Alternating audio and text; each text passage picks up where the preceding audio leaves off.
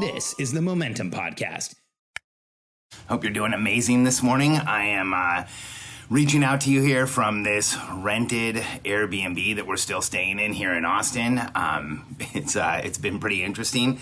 I'm actually going over to my my actual house later today, and uh, wanted to check in this morning on a topic that um, is so challenging for entrepreneurs. It's so challenging for so many of us. See as entrepreneurs, as entrepreneurial personality types, we get to this place in our lives, in our career, in our business where the momentum we can create on our own just isn't enough. And we feel it. We feel this restless agitation. We feel this drive to contribute more, to make more happen, to, to give more to the people around us, to change the world in a different way, to make a bigger impact, to make a bigger income. We have this massive drive as entrepreneurs. You know, we are momentum based beings. My, my uh, definition for the entrepreneurial personality types is is, is that we are physiologically sensitive, momentum based beings that are highly reactive to constraint. And there's a specific type of constraint that reacts that, that reacts that makes us react more than normal constraint, more than everyday constraint. So here's the type of constraint I'm talking about when we get to that point where the momentum we can create on our own is not enough and we start to bring on a team and we hire people and we bring those people in to help us and you know they start working with us here's this this constraint that happens. It's it's it's inevitable. It will happen. It happens on every team. We get to this place where a team member makes a mistake I'm Alex Charfen, and this is the Momentum Podcast, made for empire builders, game changers, trailblazers, shot takers, record breakers, world makers, and creators of all kinds. Those among us who can't turn it off and don't know why anyone would want to. We challenge complacency, destroy apathy, and we are obsessed with creating momentum so we can roll over bureaucracy and make our greatest contribution. Sure, we pay attention to their rules, but only so that we can bend them, break them, then rewrite them around our own own will. We don't accept our destiny, we define it. We don't understand defeat because you only lose if you stop, and we don't know how. While the rest of the world strives for average and clings desperately to the status quo, we are the minority the few who are willing to hallucinate there could be a better future. And instead of just daydreaming of what could be, we endure the vulnerability and exposure it takes to make it real. We are the evolutionary hunters, clearly the most important people in the world, because entrepreneurs are the only source of consistent, positive human evolution, and we always will be. I'll tell a story real quick from a while ago. I, I you know, I, I, work with a lot of physicians. I work with a lot of doctors. Um, thankfully, I have this amazing network of incredible physicians and MDs and functional medicine docs and all kinds of incredible you know med- medical professionals that at a time like right now you have no idea how glad i am that i have this incredible network that i can reach out and talk to. And you know in the medical industry um, i'll tell a story from a while ago. I don't want to i don't want to share enough detail that you can figure out who this person is. But one of my clients, um, amazing physician, uh, I'm not going to share a specialty. She reached out to me probably a couple years ago, and she said, "You know, Alex." Today one of the team members they they left this patient in a room. She wasn't supposed to be there. Nobody knew where she was. She was kind of abandoned.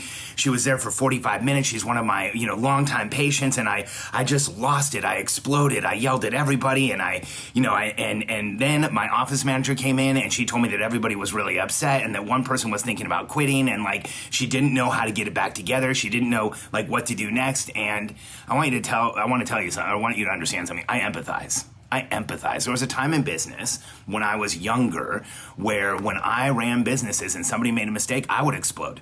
Um, you know, there was a time in business. I mean, I'm, I'm ashamed to say this, but I just want to I want to share just how challenging the entrepreneurial culture is towards this. There was a time in business when when a team member made a mistake, I would explode. And then I would like reminisce about it with my other entrepreneur friends. I'd be like, yeah, let him have it. I was so frustrated. I was so angry. I actually was in that place of righteous anger you know, self-righteous anger is is it's like my kryptonite. It's when I get self-righteous, when I think that I'm right, when I'm convinced that I'm right, that's when I make the most mistakes in the world. And I think that that happens to all of us as entrepreneurs. We get to this place where it's like you made a mistake, self-righteous anger, I can unload on you. And here's what happens when we do that. It's so consistent. And here's how I know it's consistent. I haven't just watched my own teams for the last few decades. I've watched hundreds of teams that I've worked with, that I've coached, that I've worked with the CEO, that I've worked with the, the operator. We've, we've done executive programs, we've done training programs, planning programs. When I say hundreds, it's, it's probably thousands. And when there's an incident like this where a CEO or the person in charge or the physician in charge blows up on a team, oftentimes here's what happens. First, you get massive withholding from the team. The team withholds, they stop contributing, they're scared to contribute, they pull back, they recoil from being yelled at and from being punished and from being chastised. And then the second thing that happens on a team is they often, they, the anxiety, the pressure, whatever pressure they were feeling before the big blow up, it's now exacerbated. It's now much higher. And when you put massive pressure on people, you don't normally get a great outcome. There's a lot of mythology in business about massive pressure creates these awesome outcomes. Well, those stories have become become myths because most of the time when you put massive pressure on people and you want them to do something too fast and take shortcuts and make things happen, things don't really work out. And then the third thing that, that happens is that often team members, when they're blown up at, you break trust because you trigger their childhood experience. And I can't say enough about understanding our inner child and childhood experiences in business. You know, I, I joke sometimes with people that we're all we're all adults running around with a little kid inside controlling our bodies and and trying to make their way in the world and and oftentimes that's how it is and when we blow up at our team we trigger every single memory every single reaction that they've had of somebody yelling at them and oftentimes you have people on your team that were yelled at as children or were treated unfairly when they were younger. And we trigger all of that stuff, and that breaks trust. Whether you like it or not, when you're in a leadership position, you take on that paternal or maternal figure position. And if you're yelling and screaming at your team, you just push them away. You shut them down. You, you deactivate their talents. And so here's another strategy. And it's not easy. In fact, it takes a tremendous amount of trust and it takes a tremendous amount of patience. You ready for this? The strategy is when your team makes a mistake, you protect them. I've told this story before. I think I've even told it on the podcast, but it's like the best example I can remember of this. One of the most talented writers that ever worked for me, and one of the one of the one of the greatest guys, I think, like just such a good guy, is a guy named Ryan Schuhart. And Ryan was a writer for us in our real estate business and just an amazing writer, an amazing human being. Everybody on our team loved him. He was like one of those types of guys that when he was absent from the company, there was a little bit of energy missing, like that type of guy. And I really like like like Ryan and, and just respect him as a human. And there was this day where our CTO Travis Brodeen walked into my office, and I thought I thought like he had seen somebody get injured or something. His face was like white, and I'm like, Travis, what happened? What's going on? Are you okay? And he said, Ryan just sent an email to our entire database, a blank, e- a blank email, and I'm like, okay, so that's cool. What did he? What, what's the issue? And he goes, no, Alex. He sent a blank email to our entire database, and the only thing in it was the unsubscribe link, because that auto populates. I was like, holy crap.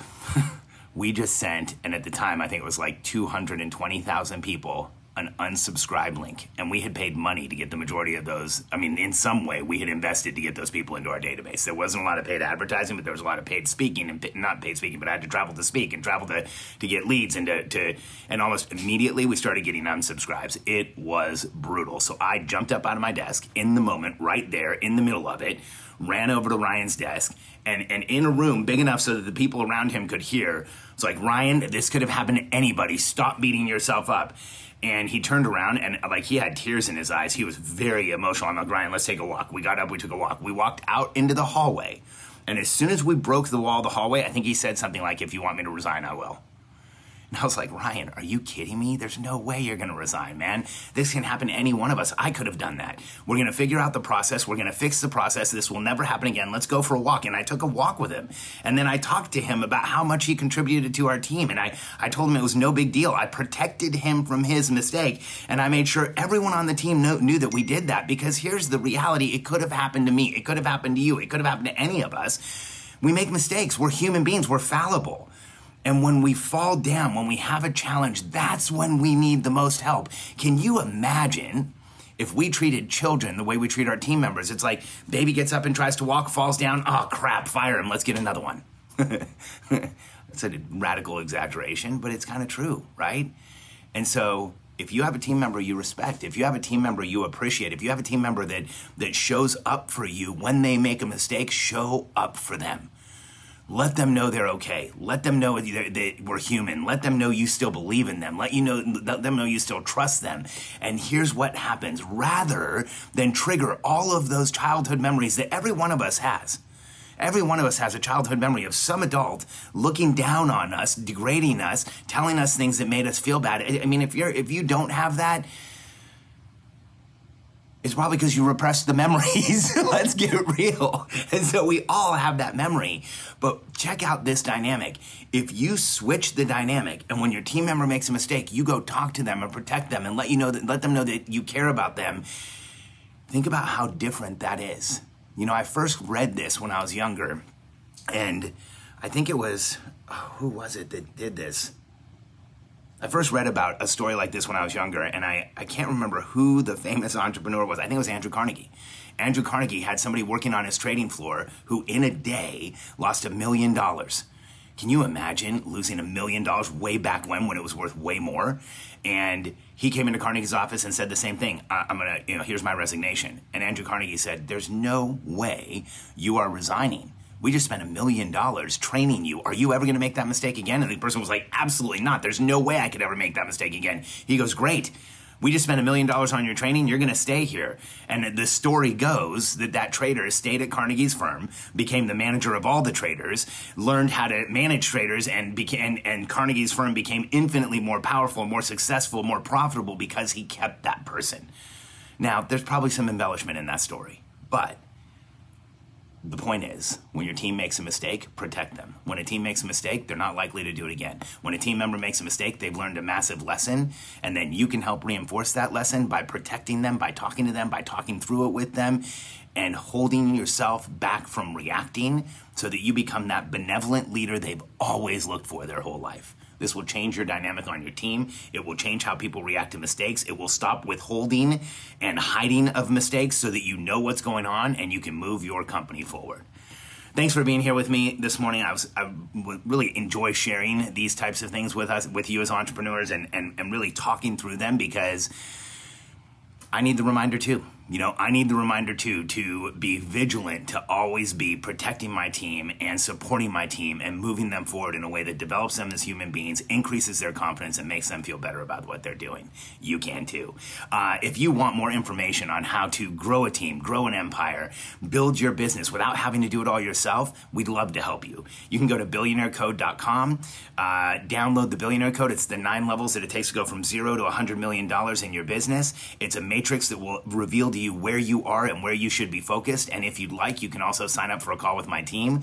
Go to billionairecode.com. We look forward to seeing you there. And remember, protect your team from your mistakes, increase trust, increase progress on in your company, and you will even increase your momentum. Thanks for being here.